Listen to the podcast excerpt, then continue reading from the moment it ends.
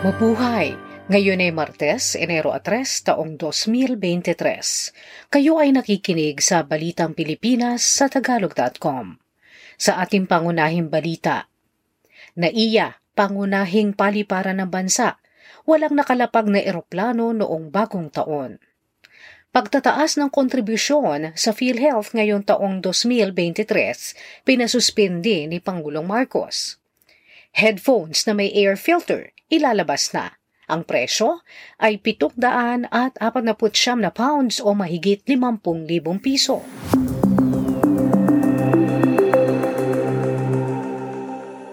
Iimbestigahan ng Senado ang naganap na problemang teknikal sa Air Traffic Control System ng Ninoy Aquino International Airport o NAIA na naging dahilan ng pagkaantala ng daan-daang domestic at international flights noong bagong taon naapektuhan ang mahigit 56,000 mga pasaherong nakatakdang dumating o umalis sa NAIA noong linggo, makaraang makansela o paliparin sa ibang paliparan ang kanilang eroplano.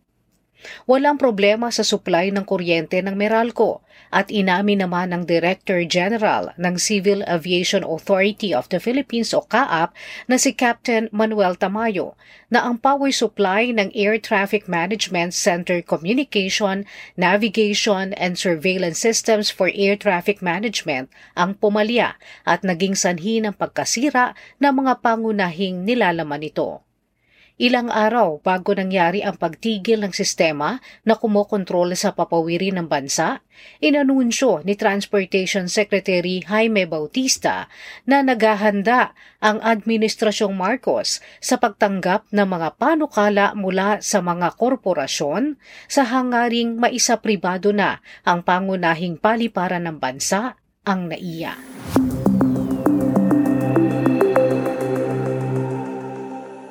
Ipinag-utos ni Pangulong Ferdinand Marcos Jr. ang suspensyon ng pagtataas ng Philippine Health Insurance o PhilHealth ng premium contribution rates at ang pinakahangganan ng pagbabatayang kita ng mga Pilipino para sa taong 2023. Sinabi ni Executive Secretary Lucas Bersamin na nais ni Marcos na suspendihin ang naka-schedule na pagtataas ng premium rate ng PhilHealth mula 4 na porsyento tungong apat at kalahating porsyento. Hinadlangan din ni Marcos ang pagtataas sa hangganan ng sweldo ng mga magbibigay ng kontribusyon na mga miyembro mula 80,000 piso tungong 70,000 piso. Sinabi ni Bersamin na ito ay dahil hindi pa nakakabangon ng husto ang mga mamamayan sa problemang panglipunan at ekonomiya ng pandemya ng COVID-19 upang makahinga ang mga mamamayan sa pagkakagastusan. Sinabi naman ng PhilHealth at Department of Health na kanilang kinikilala ang kautusan ng Pangulo. Ang kontribusyon na kinokolekta ng PhilHealth ay para tugunan ang pagpapalawak pa ng mga benepisyo sa ilalim ng batas ng Universal Health Care.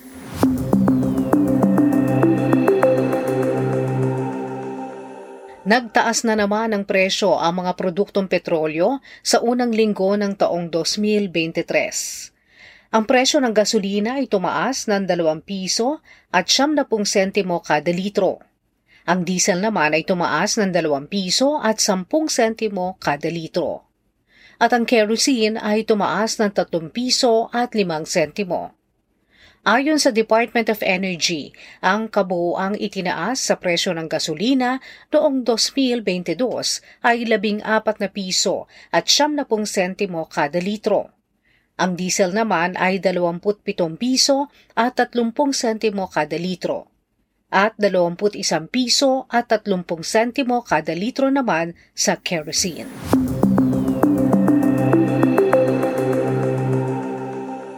Umabot sa 3,458 ang bagong impeksyon ng COVID-19 sa bansa sa pagitan ng Disyembre 26 hanggang Enero 1. Naitala rin ng Department of Health o DOH ang tinatayang 400 at 74 na arawang kaso sa huling linggo ng 2022.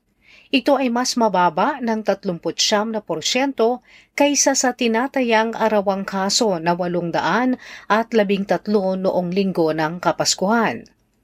Samantala, may kabuuan namang 300 at 69 na bagong kaso ng COVID-19, labing walong namatay at 700 at 77 ang mga bagong gumaling na nailista noong Enero a 2.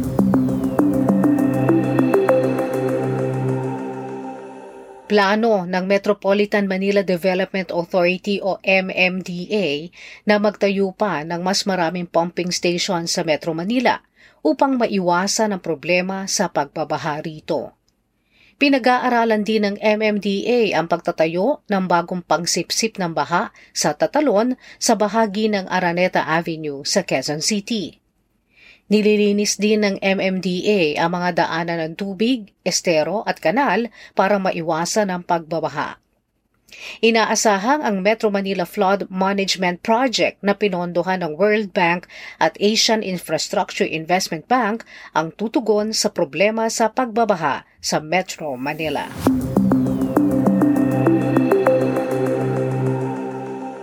Naging trahedya ang selebrasyon ng bagong taon sa Tacloban City. Makaraang araruhi na isang maliit na truck ang kabahayan kung saan nagaganap ang kasiyahan at kumitil ng dalawang buhay at sumugat sa pitong iba pa.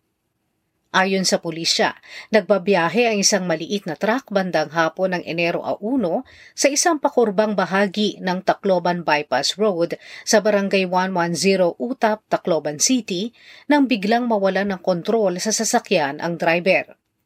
Dalawang bahay ang sinagasa ng truck kung saan siyam katao ang nagdiriwang ng bagong taon. Dalawang babaeng 23 anyos ang nasawi makaraang madaganan ng truck.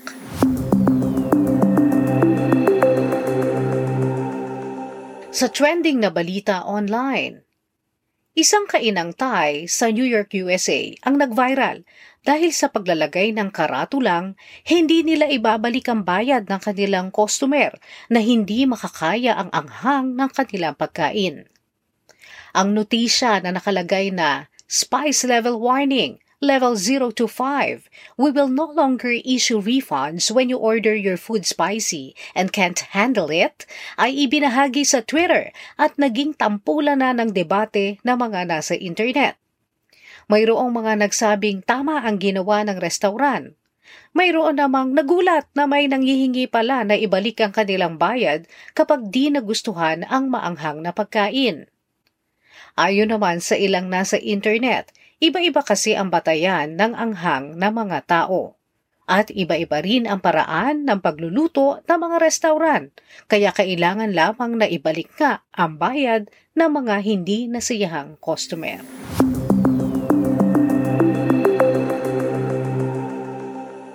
Sa balita sa palakasan, Natapos ang kampanya ng Philippine ASCAL sa ASEAN Football Federation o AFF Mitsubishi Electric Cup na bigo makaraang matalo ng Indonesia 2-1 sa Rizal Memorial Stadium.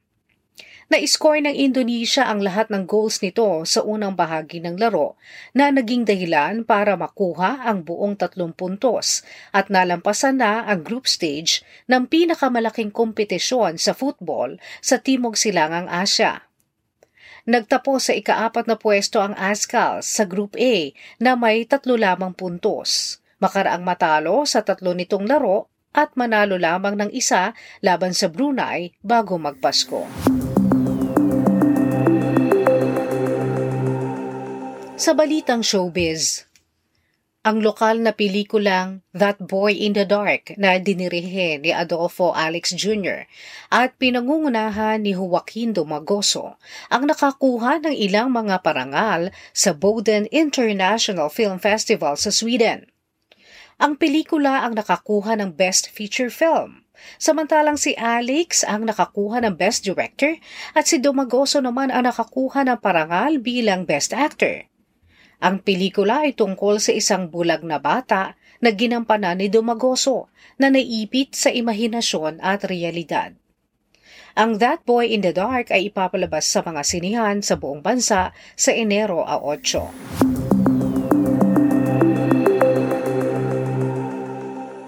Sa balitang kakaiba, Isang kumpanya na gumagawa ng headphones ang nakikipagkumpetensya sa malalaking kumpanya sa pamamagitan ng kanilang kakaibang produkto.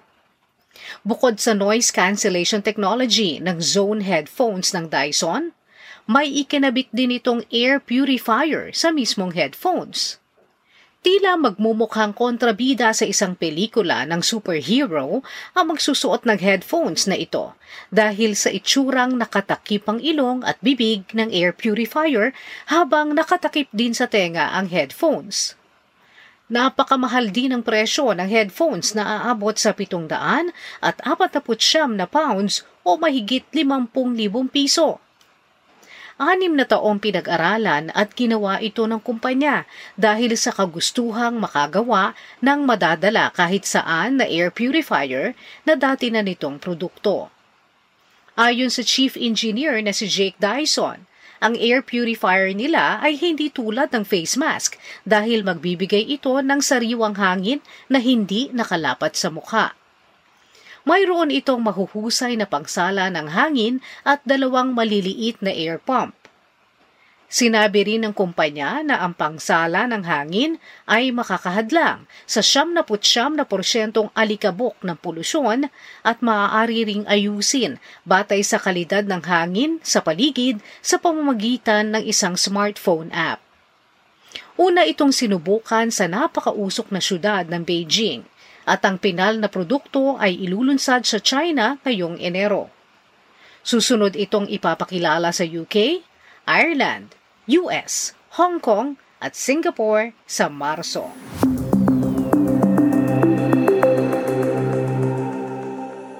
At yan ang kabuuan ng ating mga balita ngayong Enero 3, 2023 para sa tagalog.com.